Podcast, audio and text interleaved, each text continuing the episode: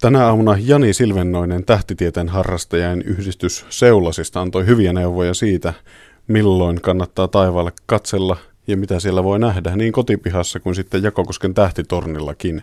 Tuon jutun voi kuunnella Yle Areenasta ja linkki tuohon radiojuttuun löytyy nettisivuiltamme.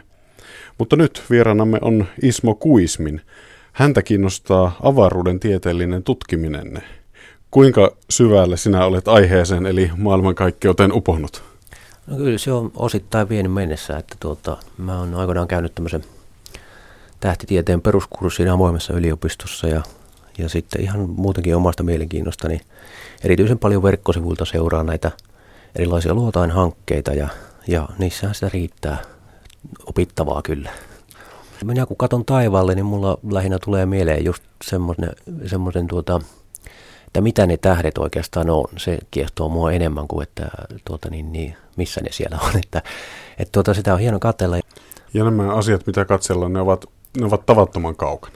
Joo, kyllä ne etäisyydet on huikeita. Että tosiaan tuo on harhakuva tuo taivaan kansi, että se on semmoinen mielenkiintoinen, tosi, tosi jännä ajatella itsekin, kun katsoo, että siinä voi olla kaksi pistettä vierekkäin ja ne näyttää niin kuin olevan vierekkäin täältä katsoen, mutta – Ajatellaan esimerkiksi Sirius, joka on semmoinen kirkas tähti, en osaa sanoa missä se, mutta Sirius on kirkas tähti ja se on reilun kahdeksan valovuoden etäisyydellä, eli se valo lähti liikkeelle vähän päälle kahdeksan vuotta sitten, jonka minä nyt näen silmissäni. Ja vieressä saattaa olla koode, josta valo on lähtenyt liikkeelle vaikkapa 500 vuotta sitten. Ja sitten ajatellaan, mennään etäämmäs galaksit, on isoja kohteita taivaalla, niin Andromedan galaksi jopa saattaa paljain silmiin joskus näkyä, niin se on sitten jo 2,5 miljoonaa valovuotta.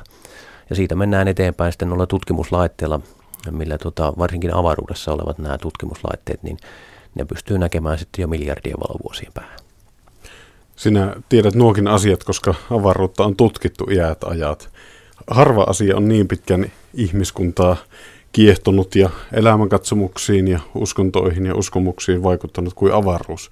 Eikä tuo tutkimus toki ole ohi edelleen, tutkitaan ja tutkittavaa riittää, koska avaruus muuttuu koko ajan. Joo, kyllä, että esimerkiksi semmoinen asia kuin, niin kuin tähdet, tähdet taivaalla ja tähtikuviot, niin tuota, yhden ihmisen elämän mittakaavassa ne tuntuu hyvinkin vakailta, mutta tähdethän liikkuu suhteessa toisiinsa ja, ja galaksit liikkuu suhteessa toisiinsa ja nopeudethan siellä on ihan huikeita, niin kuin esimerkiksi Andromedan galaksi ja tämä meidän linnunrada galaksi, niin tuota, muistaakseni lähestyvät toisiaan. Se oli miljoonia kilometriä tunnissa, mitä ne lähestyy toisiaan, mutta etäisyydet on niin valtavia, että se törmäys ei ihan äkkiä silti tuu. Ja tota, Tämmöiseen tähtitaivaan kartuttamiseen liittyy justiin nyt ihan tällä hetkellä on käynnissä semmoinen hyvin mielenkiintoinen hanke, Euroopan avaruusjärjestön ESAN Gaia-hanke, jossa on tavoitteena saada aikaiseksi tarkka kuva siitä, että mitä linnunradassa on tässä meidän omassa galaksissa, missä ne tähdet siellä on ja, ja miten ne liikkuu suhteessa toisiinsa. Saadaan hyvin tarkka kolmiulotteinen malli – Yksi näiden päivien tärkeä aihe avaruuden tutkimisessa on Rosetta-luotain. Mikä on sen tarkoitus? Siinä pyritään selvittämään, että mitä tapahtuu komeetalla, kun se lähestyy aurinkoa. Ja se lähestymisen yhteydessä syntyy se pyrstö, että miten se oikeasti se, mistä se tulee se kaasu ja pöly, jota siinä pyrstössä on. Ja sitten myöskin sitä, että minkälaisia minkälainen on komeetan koostumus, eli paikan päällä tutkitaan spektrometreillä ja muilla laitteilla, että mitä kemiallisia yhdisteitä ja aineita siellä on, koska niillä saattaa olla merkitystä siihen, miten elämä maapallolla on kehittynyt. Siis sen komeet, komeettojen mukana on saattanut tulla osa maapallon vedestä ja myöskin niitä aminohappoja esimerkiksi, joita elämä käyttää rakennuspalikoina, niin on saattanut tulla komeettojen mukana maapallolle.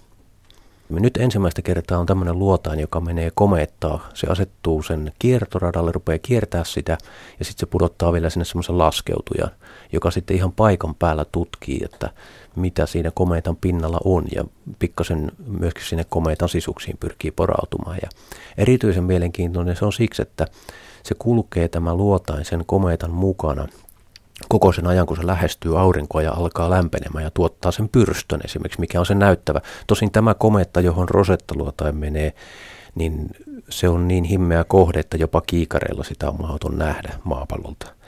Mutta tuota, se tekee pyrstön myöskin niin kuin muutkin kometat. Ja nyt halutaan selvittää, että mitä siinä tapahtuu, kun se menee sinne auringon lähistölle ja, ja minkälaisia prosesseja, kemiallisia muutoksia siellä tapahtuu pinnalla ja mistä tarkasti ottaen esimerkiksi se pyrstö tulee. Tuossa luotaimessa on viisi tieteellistä mittalaitetta. Näin kertoo Ilmatieteen laitos. Yksi niistä laitteista on heidän tekemänsä. Tuo kokonaisuus, mitenkä iso, mitenkä painava se on?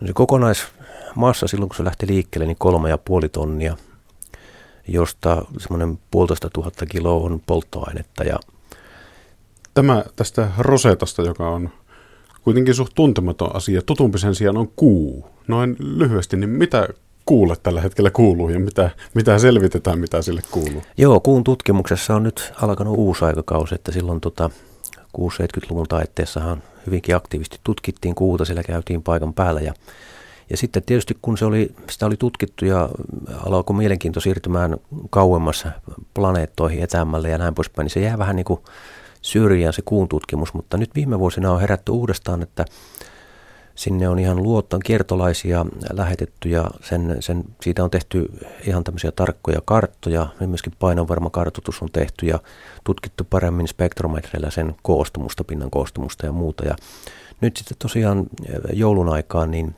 kiinalainen Chang'e 3 las, laskeutui sinne ja sen mukana oli tämmöinen pieni mönkiäkin ja se sai ihan huomiota maailmanlaajuisesti ja mä itsekin esimerkiksi katoin, katoin verkosta sitä, se tuli ihan niin kuin live-lähetyksenä, että pystyi katsoa omalta koneeltaan, kuinka se sinne kuuhun laskeutui ja se mönkiä päästettiin liikkeelle. Ja se on hyvin mielenkiintoista, että he on niin kuin niillä tutkimuslaitteillaan nyt sitten jonkun verran analysoinut kuun pintaa siellä paikan päällä.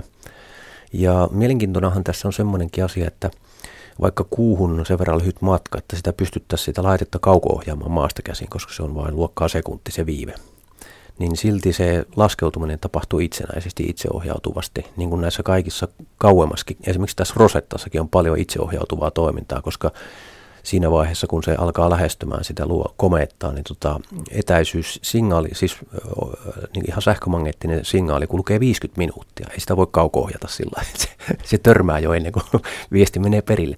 Kuuhun voitaisiin toki kommunikoida, mutta silti kiinalaiset teki sen itseohjautuvaksi. Ja se on selvästi niin kuin merkki siitä, että heillä tavoitteet on kauempana. Että tässä niin kuin jo samalla tutkittiin tekniikkaa siihen, että kiinalaiset saa niin kuin myöhemmin sitten tämmöisiä luotaimia jonnekin, jonnekin Marsiin tai vielä kauemmassa.